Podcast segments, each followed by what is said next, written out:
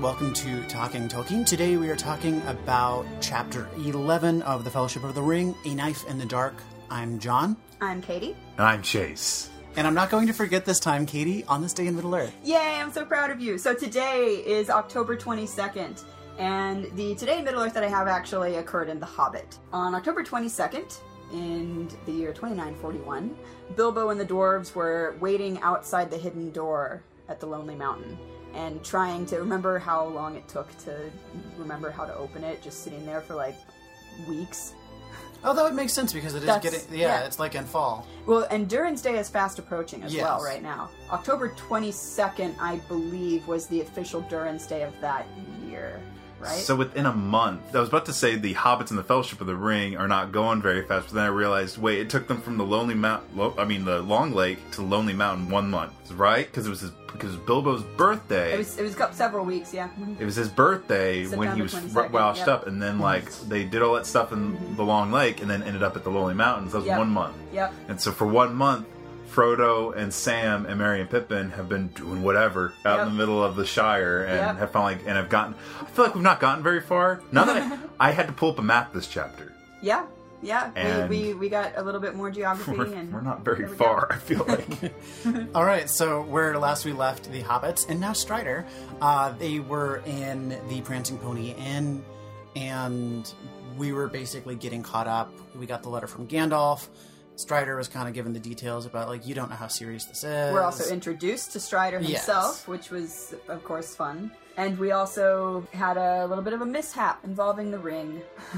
oh yeah, where Fro- Frodo like falls off a table while putting the ring and on. accidentally Oh. slips the ring on his finger. For a moment, I had this like thought of like it fell onto someone else's finger. This is like That would have been really startling. That would have been incredibly different uh, and way worse, probably. Especially if you didn't know like what was going on, and you were like, why can't people see me? And you kept walking into them. Yeah. Uh, so, and uh, additionally, when we last left off, they're kind of all hi- hiding out together in the in the little parlor of their rooms, and Strider is saying, "Don't go to your rooms because."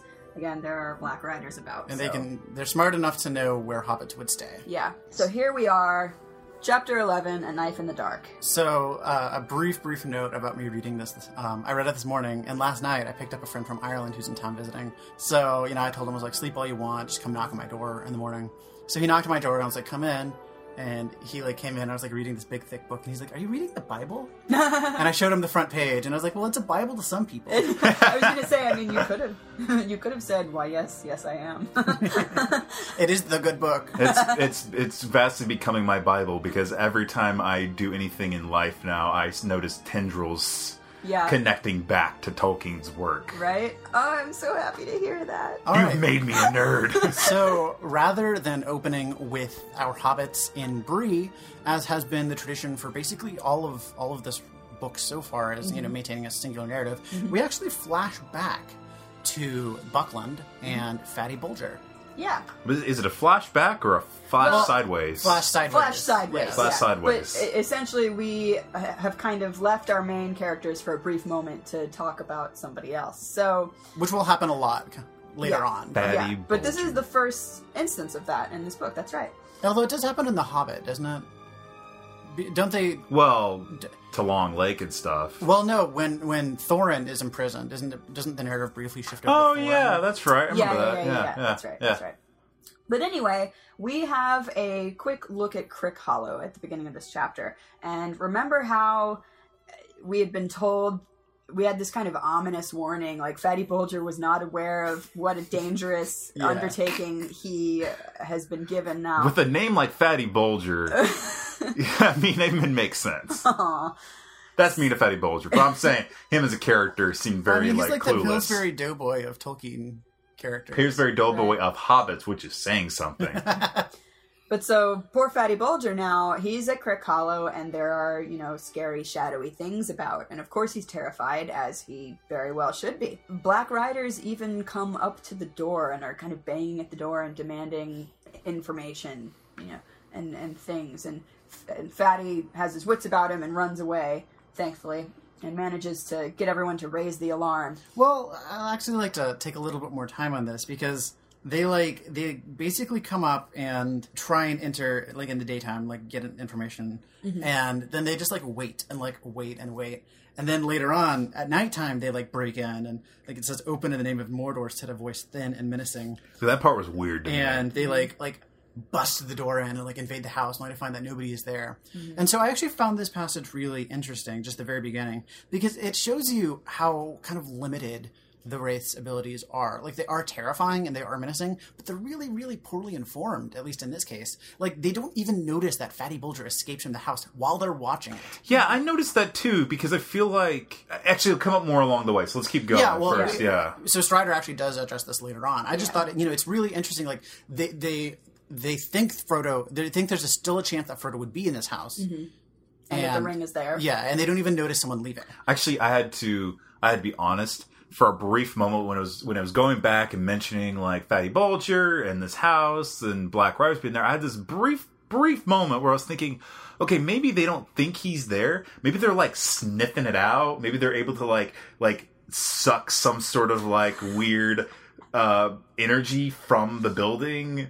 And that would give somehow, and they got, and it worked out because Frodo was only there for like a night, so he's not like blasted energy into. I don't know. I'm that. That's an interesting concept. So anyway, what happens instead is basically the second they bust down the door, uh, the kind of alarm system goes off. No pun intended. uh, in that they have like a series of kind of beacons around Buckland horns, yeah. and horns, yeah. So they they light the beacons and sound the horns and say, you know, awake, fear, fire, foes, awake. And then it briefly says the Brandybucks were blowing the horn call of Buckland that had not been sounded for a hundred years, not since the White Wolves came in the fell winter when the Brandywine was frozen over. Yeah, so that gives us a, again another point of context for how long this land has lived in peace and quiet, and uh, so now, the first time in a hundred years, we have quite a bit of danger enough to raise the alarm. So now, of course, the Black Riders have information, and and that information is that the ring is no longer here.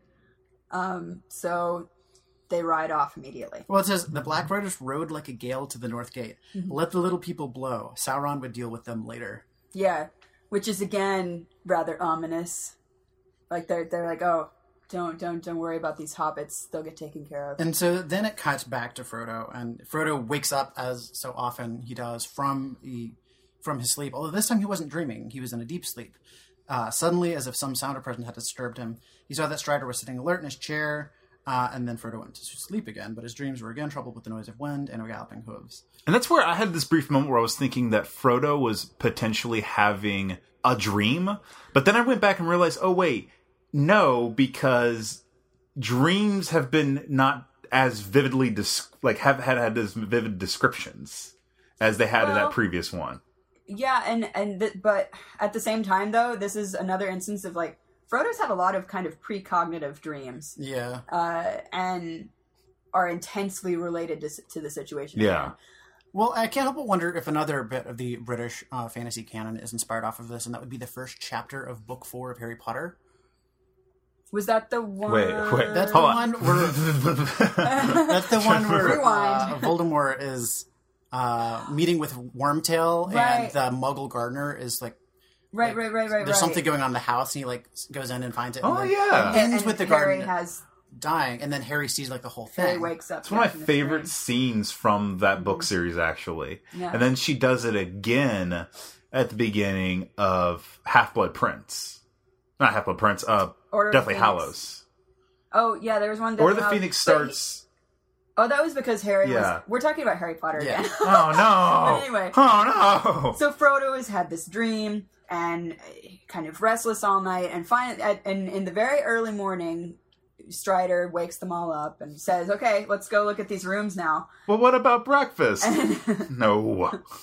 and so they they go to the rooms, and good thing that they did not stay there because what happened to the rooms overnight? They were sacked. Yeah, They were completely sacked. They They were were, torn sacked. apart, windows blown open, and The it was bad. and the bolsters slashed and flung upon the floor. So they show Butterbur, and he says, "Never has such a thing happened in my time." He cried, raising his fr- hands in horror. Guests unable to sleep in their bed, and good bolsters ruined and all. Poor, what poor are we coming to? They have brought so much chaos to his I establishment. know. I just highlighted it and I said, "Not the bolsters." Not the bolsters. Uh, yeah, and but at the same time, though, throughout the you know the the next couple of pages, we also see what a what a really good man that that Yeah. Butterbur is. Uh, and again, he, he had he had told us previously that he was afraid that Gandalf would like burn him to a crisp if he, if he did not help him. But again, I think we can also think, you know, Butterbur's a good guy. Yeah. Yeah, And- definitely. Yeah, and so he With a name like Butterbur, right, it's got to be good. Yeah, I he, can't he's, believe it's not Butterbur. That's our that's our next T-shirt. I would I would like a design of this, please. I can't believe it's not Butterbur, and some like some kind of art, artist's rendition of the innkeeper, and like I don't know what else, but It would have to be like a sign for the the like the the, the prancing pony, but like the prancing pony is like extra fat. Mm-hmm. Like the pony's extra extra fat. like the pony is Fatty Lumpkin. There we go. Well, so speaking of which, they Ponies. discover that the ponies, all the ponies in the in the barn, have been let loose. Like not even, not just the the parties ponies, but all ponies everywhere. yeah. All the ponies. All- Every, all- all every, ponies it's the pony rapture. Aw. No, it's just all the ponies in Bree. And they so, went off to make their own civilization You know what? out in the middle of nowhere. I this is a slight tangent, but I can't think if ponies would be raptured or not because sometimes they can be pure evil Oh my and sometimes they could be good. but anyway, regardless. But so yeah, the ponies all ran let's away. you know let's let's pitch a TV show where two percent of the world's ponies disappear, and humanity has to deal with that.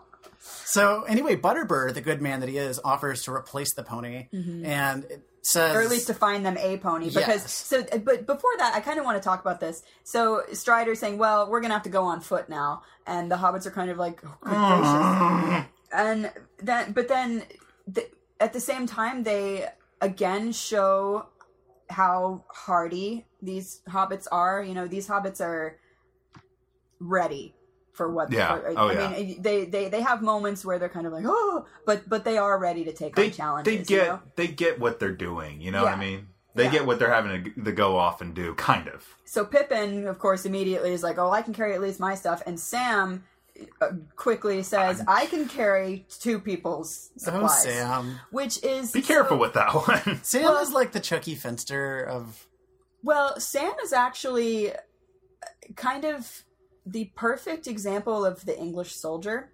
Uh, Tolkien has said this before, and we'll see a lot more evidence of this as we go through.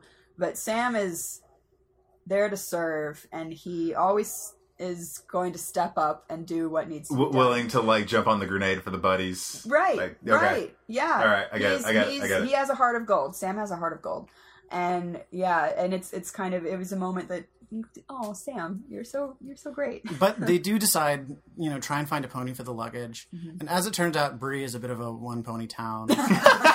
and that pony is the prancing pony. but they do manage to find one. But guess who it belongs to? Yep, That dude, that dude, That dude, Bill Bill Fer- Ferry, Fernie. Fernie. Fernie. Fernie. Why I did mean, we just do that? What was like- that? We all like went in this weird like cacophony. We all saying- went to like names or something like in our heads because I forgot his name, so I went to Bill Farney. Bill Ferris Bueller. Fernie. Fernie. So, what do they want? You know, well, okay. So then they say like the poor pony is like really like Yeah, like emaciated. Uh, Oh yeah, Tolkien look- has spared no expense on the description of this look- pony. looks as though he may be knocking on death's door. You know, No, no, no, But- no, no, no. like w- specifically, like there was a line that was like losing life, but is not dead yet Yeah. and doesn't want to die yet. So Yeah, that was yeah, a great, yeah. But Fernie, being Fernie, uh, won't part with it for less than thrice its worth. Mm-hmm. So Butterbur himself pays for it with tw- for twelve silver pennies. And so this is important because this is really the first time we've gotten any note note on the economy in Middle Earth. Mm-hmm. And you know, I'm not going to like delve into this beyond that, but like we actually get like, oh, okay, a pony is twelve silver pennies. And that's like an expensive pony, and it set Butterbur back. Well, and so we can refer to the Gondor Stock Exchange after that, and not trading. Oh, we got we got a situation on pony futures. And Butterbur also, again, being the good guy that he is, offers Merry more uh, silver pennies Oh, he yeah he offered Merry compensate 18, 18 Yeah. pence as some compensation for the lost animals. Yeah. Um, as a matter of fact, he came out on the right side in the end. It turned out that later that only one horse had actually been stolen. Mm-hmm. The rest had driven off or bolted in terror. And the best part is, Merry's ponies. We, we yeah this is uh, this is one of my favorite parts here is that we do learn the fate of Merry's ponies and what had they done they I, I love this this is perfect so the ponies Merry's five ponies had stuck together and then they went off to find uh, Fatty Lumpkin Oh my god, because they that's remembered right. their friend their pony friend We stick together. We go after Buddy My, my note in the text just BFFs. Yep. for real. I love it but yeah so then you know of course Tom Bombadil Tom Bombadillo. Tom Bombadil Tom Bombadillo then Still later talking sends about Tom Bombadil. sends the pony. We will talk about Tom Bombadil all the time. Uh, sends the ponies to Bree, and they have a good life there with Butterbur. But yeah, I, I love that that we got the Tolkien loved horses, loved horses. I'm guessing which is that. Yeah, I'm getting of course too. a thing that I appreciate very much. And so yeah, it's just it's I, I love that we learn of the pony's fate. So now finally, after quite a delay, they they're they're ready to set out from Bree. Uh, a bit later in the morning than they had hoped. like three hours they are late. Even Yeah. like, like I mean, I guess after a while they're like it's like no, it's like three hours, and then they're like talking with Bill Fernie. Yeah. Well, so uh, on their way out of town, Bill Fernie's kind of sneering at them. He's like, "Don't go ill-treating my poor old pony." And I was like, "He's only a poor old pony because, because you you ill-treated made him that way. Yeah, and so uh, Strider said, "You, Fernie, put your ugly face out of sight, or it will get." No, sorry, Sam said, "You, Fernie, put your ugly face out of sight, or it will get hurt." With a sudden flick, quick as lightning, an apple left his hand and hit Bill square on the nose. He ducked too late, and curses came from behind the hedge. Waste of a good apple," said Sam regretfully, and strode on. Ten points. Ten points And I for can't imagine Bill how Fernie like Sam. Sam says that he's like, "Eh, "That was a good one. We're getting out of here." And so then they have to go through a marsh called Midgewater, Mm-hmm. and I'm being eaten alive, cried Pippin. Midgewater, there are more midges than water. And then another great Samism, he says, What do they live on when they can't get Hobbit? Yeah. So the midges too. I, I I feel like we can all relate to this because in the summer, you know, you have flying things that just don't leave you alone, especially if if it's a particularly wet summer. This is actually the point where I needed to bring up a map again. So So yeah, the the Midgewater marshes are infested with these nasty flying things. And again, I, I feel like we can all relate to that. I kept wanting to like slap, you know, like my neck. Yeah, I had like I- I- imaginary mosquitoes I- and things buzzing around me. I killed some mosquitoes this summer the size of dachshunds. So yeah, I get it. Yeah. Do you ever have those moments, and you know, like those days where you wake up and you just like, you feel like you're covered in cobweb and like all day, like you feel like there's like a little string on your arm or something? Mm-hmm. Funny aside, briefly, I was actually looking, checking my phone late at night, and how I do it was like I would have my phone under the uh, like by the mattress and be looking down at it, saw something moving in the light of the phone. Turns out it was a spider crawling about half an inch from my face. I killed it with my phone. So on that note, there was a fly that landed on my phone the other day, and I tried to screenshot it, and I was like, "Wait a minute." But I can imagine that that feeling of waking up with cobwebs on you is the exact feeling exactly, that our that's dear what I was getting hobbits have. And I and I had that this week, and it drove me crazy. But then I also liked there was there was another description of kind of the things that are plaguing them through the Midgewater marshes, and it is another just great Samism here. So uh, Tolkien writes. There were also abominable creatures haunting the reeds and tussocks that, from the sound of them, were evil relatives of the cricket. There were thousands of them, and they squeaked all round, neek, breek, breek, neek, unceasingly all the night until the hobbits were nearly frantic. And so I love that. So Sam- crickets, Well, but over exaggerated. but an evil cousin of the cricket. Oh, yeah. And Sam Uh. Sam named them Neekerbreekers, Neekerbreekers, which is concerning neekerbreekers.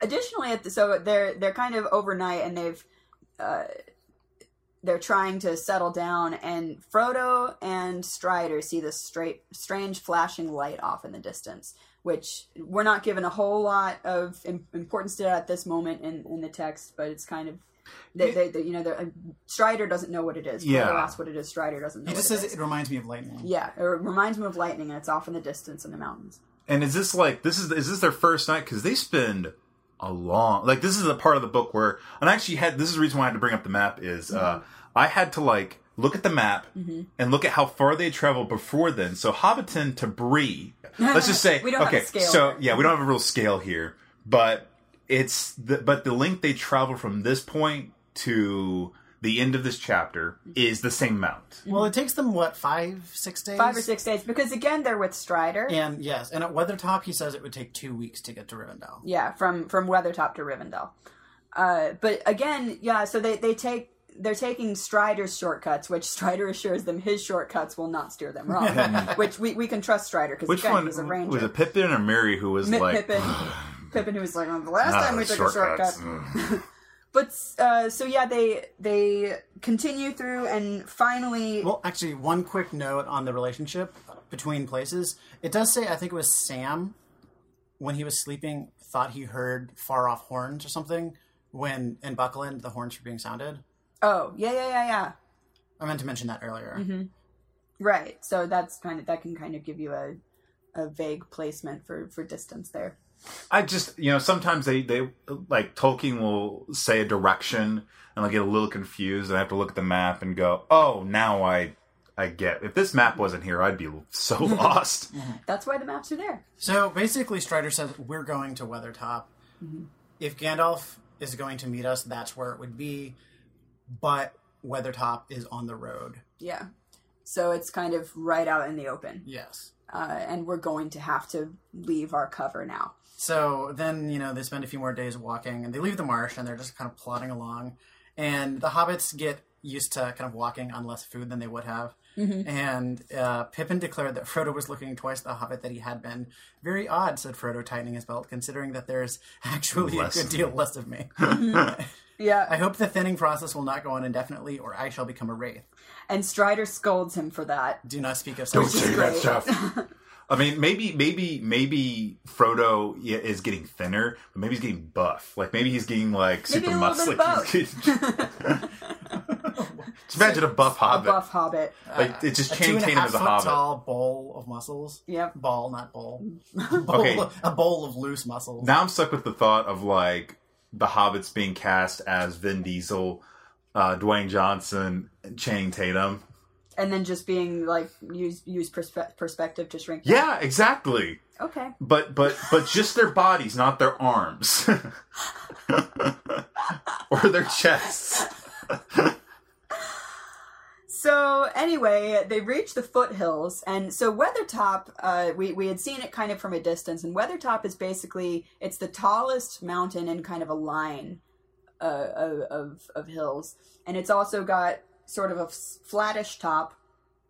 And Strider, you know, since again they're out in the open now, Strider decides to take them on this more secretive path, uh, which we learn was made a long, long, long, long, long, long, long, long, long time ago uh, by the men of the West. Well, so Merry says, I wonder who made this path. I'm not sure that I like it. It has a, well, rather a barrow whitish look. Is there any barrow on Weathertop? Mm-hmm. And this is when Strider gives him a little bit of history. Yeah, and that this was kind of a path that serves the the the, the ancient forts that were there, uh, and this was in back in the first age when they were fighting Angmar. Who do we know from Angmar? Wait, Angmar? Uh huh. The the one of the Striders, right? Or Oh no no no no. So Arnor is. You might be thinking Arnor is kind of the yeah, okay. Wait, hold on. Place of But what did you Gondor. say? Agnar? Angmar. Angmar? So you might you might be familiar with the Witch King of Angmar. that's where I, that's what, exactly what I was talking about. Okay. So we were just I just didn't know how to describe So, it. as it turns out, Weathertop used to have a watchtower on it, mm-hmm. Amon Sûl, they called it. It was burned and broken, and nothing remained of it now but a tumbled ring of stones, like a crown on the old hill's head. Yet it was once tall and fair. It is told that Elendil stood there, watching for the coming of Gil-galad out of the west in the days of the last alliance. The hobbits gazed at Strider. It seemed he was learned in old lore, as well as in the ways of the wild. Who was Gil-galad? asked Merry, but Strider did not answer, and seemed to be lost in thought. Suddenly, a low voice murmured, Gil-galad was an elven king. Of him the harpers sadly sing, the last whose realm was fair and free between the mountain and the sea. His sword was long, his lance was keen, his shining helm afar was seen. The countless stars of heaven field were mirrored in his silver shield. But long ago he rode away, and where he dwelleth none can say. And for into darkness fell his star, in Mordor where the shadows are. So, what's interesting here Is that it was Bill the Pony who said that? Oh, yeah, not Bill the Pony. But so who who recited this poem? Because Strider did not answer the question about Gil-galad. No. Who recited this poem? The others turned in amazement, for the voice was Sam's. Sweet, sweet Sam. So Sam, of course, and but but it makes total sense. So Sam learned this from Mr. Bilbo because again, Sam is like infatuated with elves, and he would want to learn all the things about elves. So of course Yeah, he would yeah. learn this from Bilbo. And Sam even says Mr. Bilbo wrote it. Yeah. And then Strider's But like, Strider- well, No, no, no, no, no. Let's not get from, let's not get from too an crazy. ancient poem Mm-hmm. called The Fall of Gil-galad. But Bilbo translated it, I guess, which I didn't know, so... Mm-hmm. Yep. So it was from, and yeah, there's an, an, old, an old lay, and you can you can read the actual thing, the lay of Gil-galad. Well, and I mean, we've talked about that before about how Bilbo did translation work, so Mm-hmm. it's not out of his character. So Anyway, now finally they reach Weathertop, and Gandalf's there. no, Nope. no. But they do note, Alas, Gandalf is not there. they do note that the place is basically burned and everything's singed, and they see a stone kind of sitting on top of a bunch of, like, a, a what, what was a wall. And the stone on top looks clean and unburnt. And so they, they, they pick it up, and they see some scratches. And Frodo says there seems to be a stroke, a dot, and three more strokes. And so previously, do you remember when we talked about Gandalf's letter, how he signed it with the rune? yeah, that weird tree thing that's Yeah. like G in the whatever mm-hmm. runic Yeah, Yeah, language it's like- it's of G this area. Yeah, yeah. yeah. So mm-hmm. this is like their description as like it's like a shorthand for this, having to like write it out, and they like pers- they're like sit there going, it's like so that's the G, and the three represents maybe October third, because this is probably October fifth. This is like October fifteenth or something. well, No, it's October This 6th. Is yeah, October sixth, and so it's yeah, earlier in or October. fifth, fifth rather. So basically, Maybe it was September. I don't know. Like they they make they go to like a they go out there with that three that makes me go, eh, all right, that seems a little like you're pushing it. all of this is kind of speculation and hopeful thinking as well because we're still rather worried that we have not heard from Gandalf uh, nor come across him on the journey yet. So it's kind of hopeful thinking that this was a sign from Gandalf and that he was here three days ago. Uh, so I mean, we don't really know, but Oh, and so last last episode, I believe I referred to said runes as Futhark script, uh, and that's what I thought that the term was within Tolkien's Legendarium. Uh, I believe the term is actually Cirth, is the name of the alphabet, and Futhark script is the name of the real world alphabet that it's based on. Yep. Wow. So a little correction on my. But it is Wow. it's yeah, it's it's very similar. So it's a So anyway, yes, they they say okay, Gandalf was here, probably, uh, just a few days ago, and we missed him, which means that it, it was not safe for him to stay. Uh, that light that we saw flashing and the fact that it's super burnt here means that he probably got in a battle. Right. And then additionally, str- they get to talking about, you know, what the plan is now because, you know, so Gandalf's not here. Well, we're going to continue on to Rivendell. And this is when Strider tells us that it's basically, it's 12 days by hit by, by his walking to get, uh, from here to Rivendell.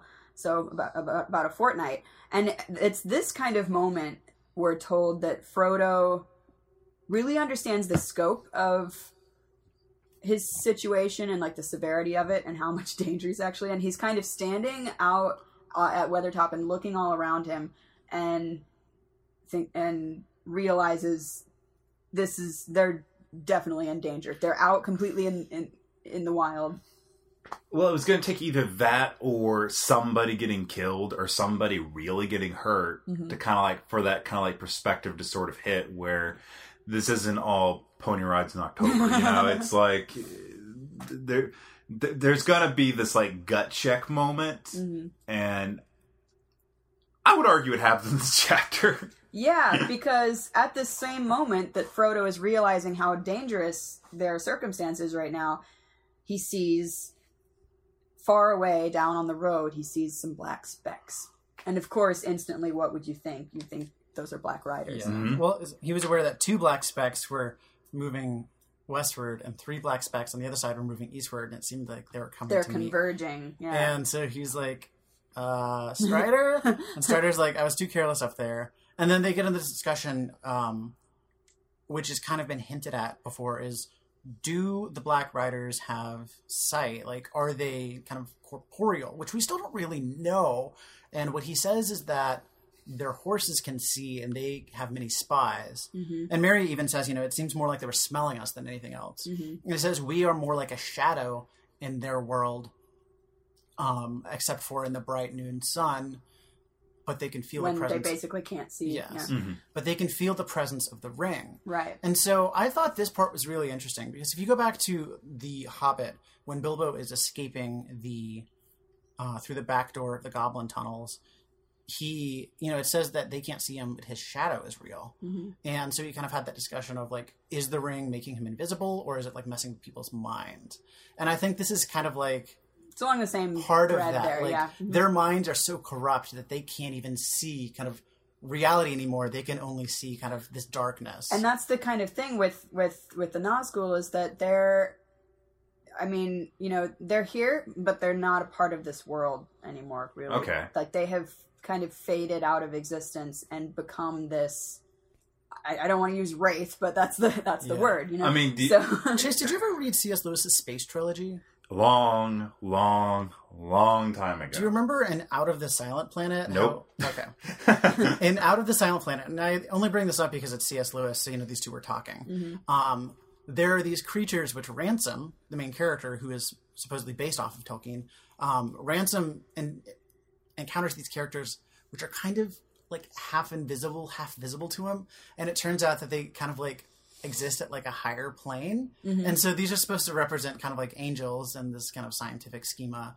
Um, but that's kind of what this reminds me of is like they don't fully exist in the same world. Yep. So the inter- interfacing with them is a very, very different process. Yeah, exactly. So basically, what's happening right now? Oh crap! Oh crap! Oh crap! Here come the Black Riders, and they really don't have very many options. Strider says, "Well, there's nowhere else that we could get to by nightfall that would be safe, so Mhm. we're just gonna have to stay here. But hunker down, guys. We're gonna and, and prepare ourselves as best we can." And uh, They ask Strider to give him more information on like Mordor and what's going on. He's like, no, No. not now. Nah, no. I'll tell you this story instead. Yeah. So instead, to kind of keep them occupied at night, and it's kind of keeping their minds away from the situation at hand as well. So uh, Strider says that he will tell them the story of Tinúviel. Do we remember Oh, I knew. I, Tinúviel? I but well, I. instantly. I Yep. mean, I didn't know that that word was like I don't know this word, but yeah, that's a pretty uh, little bit of detail from there. it's the story of Beren and Luthien. Yeah. yes. So rem- if you recall, Beren, when he saw Luthien dancing on the hill, he gave her the name Tinúviel, which Mhm. is night, uh, Nightingale. And so, yeah, we have this. He he basically tells the story of Beren and Luthien, and then explains explains the song after he has sung it, and it also seems to be very very meaningful to Strider, Well, I mean, he he, which he- is not uh, without import. well he references after this, and if we're coming from this perspective of having read just the Hobbit, not the Silmarillion, which I'm going to try and like keep it as, Mhm. he references the fact that these were the kin of Elrond. Mm-hmm. So not only is this a character that was important in The Hobbit, but it's a character we're pretty certain is going to be important pretty soon, Well- just because we're heading to Rivendell and, again. and, and- yeah, and in telling the, the the he quotes the poem initially, and then he kind of explains it. Mhm. And he says that it's rendered much more beautifully in, in Elven tongue, Mm-hmm. but a lot of the nuance is lost. Nobody really tells it like it was told, except for Elrond. Yeah, because Elrond actually lived. yeah, And then he even those goes in and he says that you know he talks about um, Eärendil and Dior and Mm-hmm. talks about capturing the Silmarils from the crown of Melkor and says you know in those was days surprising. Sauron was just a kind of a, a lieutenant of evil and the big bad lived up in the north in Angband Yeah. and it's just this very very brief bit of what we learned in the Silmarillion. Of course, this is the only thing that you would have gotten reading this in the 50s when it had come out. Is like you know this is all the backstory you would have gotten. yeah. I was actually very surprised reading this part. Like I didn't expect. I expected you know references and little tendrils. I didn't expect like straight up Melkor's name coming up in this. Well, and even know? he even says that um, Elrond's brother Elwing, like, was the father of the line of kings of Yeah. Numenor, otherwise known as Westernesse which again is giving us so much like we're gonna meet this guy and he's pretty important. Actually, you know what? That would have been really cool. Not okay, not denouncing how we've done this. yeah, we have approached But- this in a in a chronological way. But coming to it and having coming to it, reading this and nothing else, Mm-hmm. and reading that part would be like, like your brain would blow up mind blown. Yeah. because everything's been so small scale. Like Mm-hmm. the Hobbit was small scale. So far, this has been, I mean, smaller but definitely bigger than the Hobbit. But then once you throw that out there, you're like, wow, history or something. Let me tell you about something thousands of years ago. mean- and this guy, he was there. And we talked about stuff that was, you know, I mean, how long ago was the battle uh, where Sauron lost his fingers to the? um That was the end of the first stage, and we are nearing the end of the Yeah, third and that age was right like now. something thousands of years ago. Okay, Yeah. we're going further even past that. To We're- be fair, they don't know they're ending the near they're nearing the end of the third age. They don't know. no, they don't know. No, of course. I- Um, we know, but they also, they don't actually call him uh, Melkor or Morgoth. They just say like the Great Evil. the great evil. Okay. Yeah. A reference But to Melkor but just you know, seemed, yeah, yeah. just seemed like really like whoa. have that. I just know Yeah. that there's one person out there who's like ears are prickling. So, um, and then basically at the end of the story, I think it's Merry notices the moon and says, "Wow, the moon is rising. It must be getting really late." And then they all feel something. They it's not so much they see shadows as they Yeah. feel them. I really liked that. That that, that you know they say sh- sh- like it was what two or three shadows, and yeah, they feel more so than see them, which just is terrifying.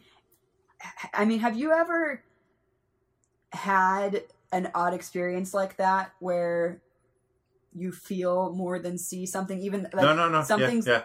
yeah. You know, like when somebody stands up behind you and you know they're there. Mhm. Yeah, you know when it's like late at night and you're on a road trip and you get like McDonald's and you eat it and you can't see what you're eating, so you have to feel it. and then Tom Bombadil pops out of the was- bag. Yeah, I don't even know what. Okay. This episode underwritten by McDonald's. Uh, So much as we have feared, the the the Black Riders have come to attack, mhm.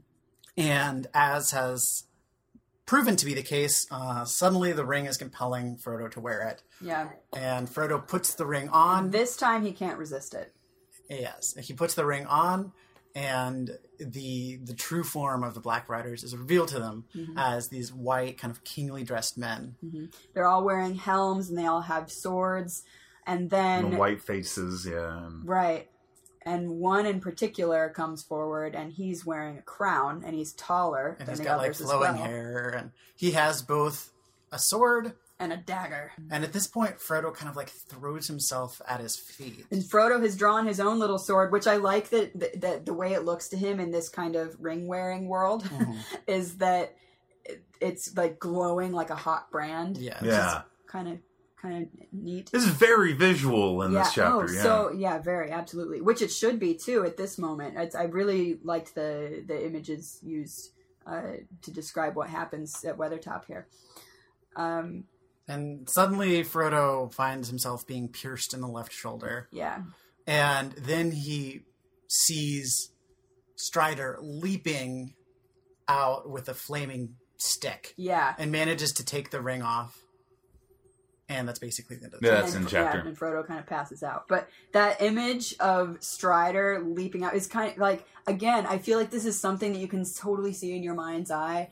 Like, you know, Well- Frodo. Frodo has been stabbed and he's in agony over here, and then as he's kind of like falling back, I just you get this image of this, you know, weather worn but also at the same time really worldly guy that we've just met just like charging heroically into battle against five ring wraiths. My, my my my vision of like what it's like to go into like when you put on the ring and you kind of go into the, have that perspective and i feel like we've not had many descriptions of it because i feel like it's actually not it's been really benign. Like you put on the ring and mostly it looks the same maybe like you've got a sepia filter over your eyes. I don't know. Just- but whatever. Uh, but but nothing really changes for you um, but i had this moment like this is the first time we've had this moment where things are charged and things mm-hmm. are crazy and when you put on the ring things change. And it was almost like my vision the way these guys looked was almost like whenever like imagine these guys in these like cloaks, and they're mm. in the cloaks, and there's nothing to be seen on the inside, but it's almost like like suddenly holding up like an ultraviolet light to them, or a, like a, or a black light, and all of a sudden, boom, they're there. Well, exactly. Is what it came to my mind of just Yeah. it's like like almost like I didn't I didn't necessarily see them as I didn't my mind I didn't see them necessarily as glowing, but just suddenly they were form. They had form. Right. Well, and they're thrown into relief uh, and and and like Frodo in Frodo's vision. Now they're thrown into relief, and it's like, oh, Yeah. that's what they look like, and they're terrifying. I mean, like before, it was kind of like the, the way they were described is absolutely terrifying. Like you think about like a black bundle, right, and all, and the you know the the horrific kind of sniffing thing, and so that's terrifying too because it's the unknown. But this is like he sees this form, and they look menacing. menacing. Yeah. Yeah.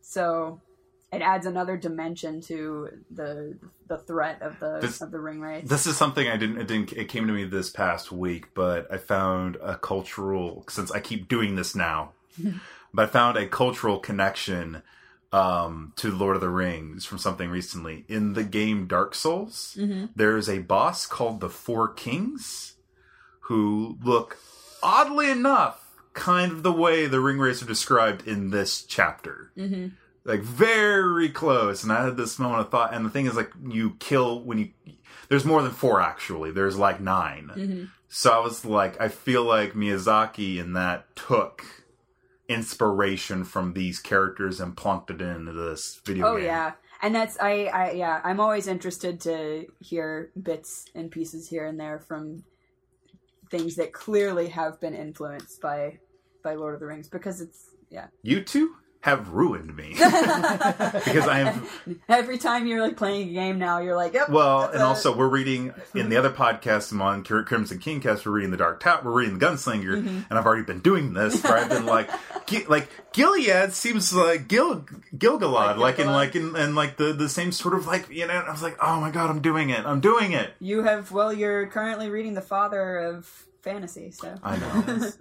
Um, so I'm gonna I'm gonna start off right now and just say that my favorite part was the payoff from having read the Silmarillion. Mhm.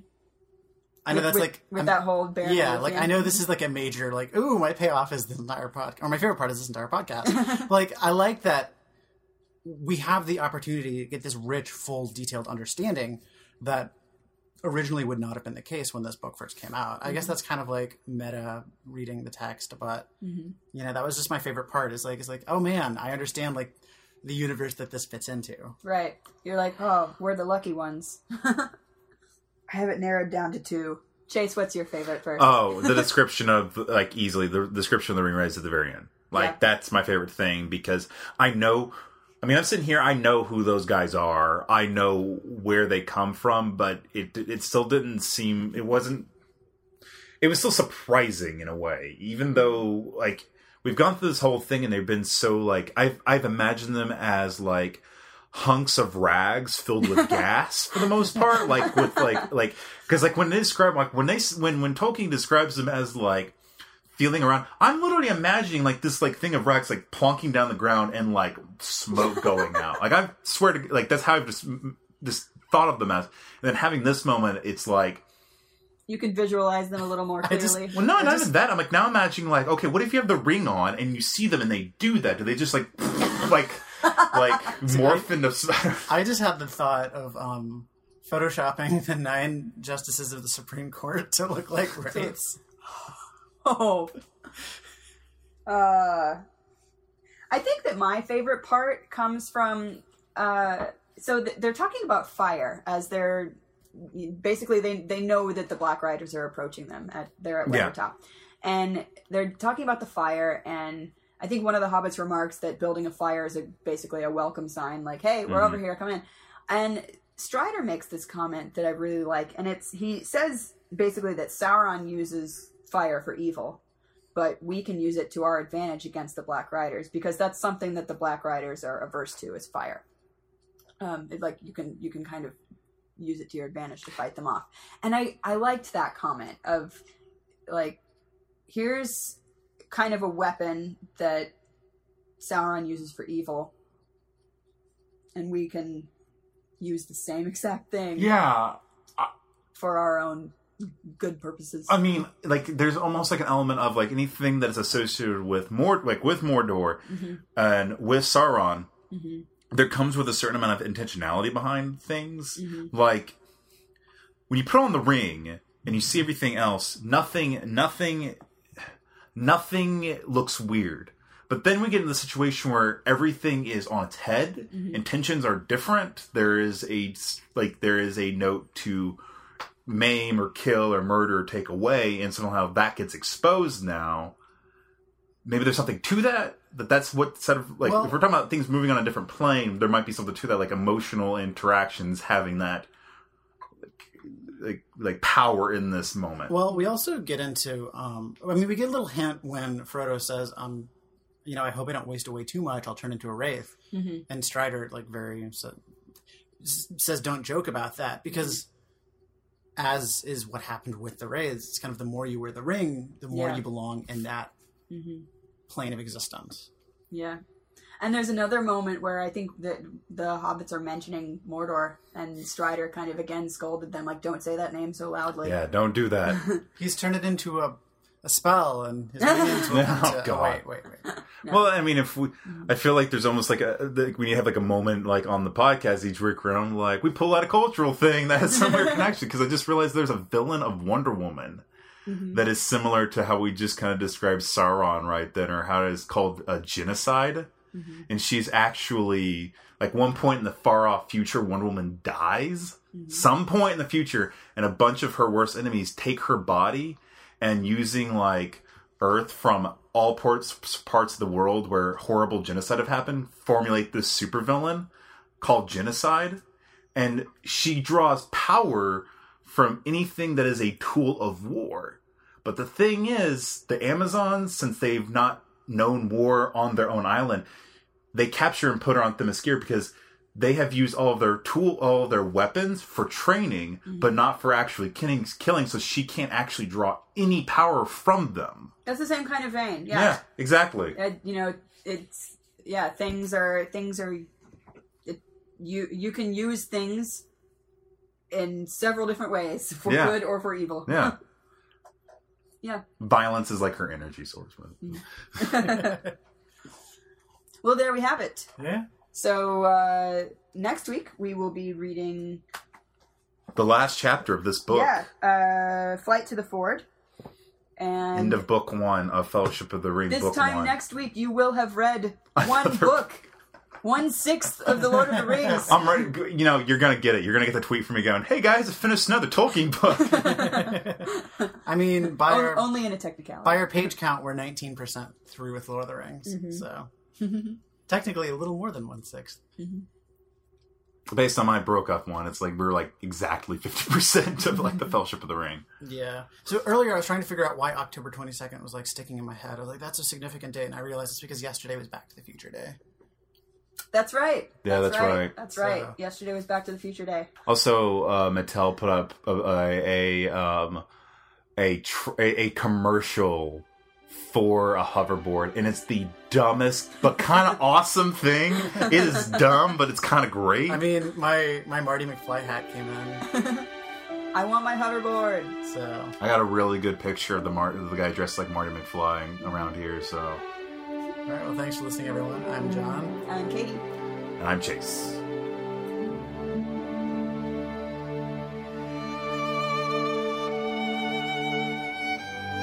Thank you for listening to Talking Tolkien. You can find us online at talkingtolkien.com and you can send us an email to the professor at talkingtolkien.com. We are also Talking Tolkien on Facebook, Twitter, iTunes, and Stitcher. If you're an iTunes subscriber and you like what you hear, please be sure to give us a rating and review. We also have a Patreon account where you can donate as little as $1 per month to help us grow our podcast and help with expenses such as microphones and server space. Every little bit is appreciated.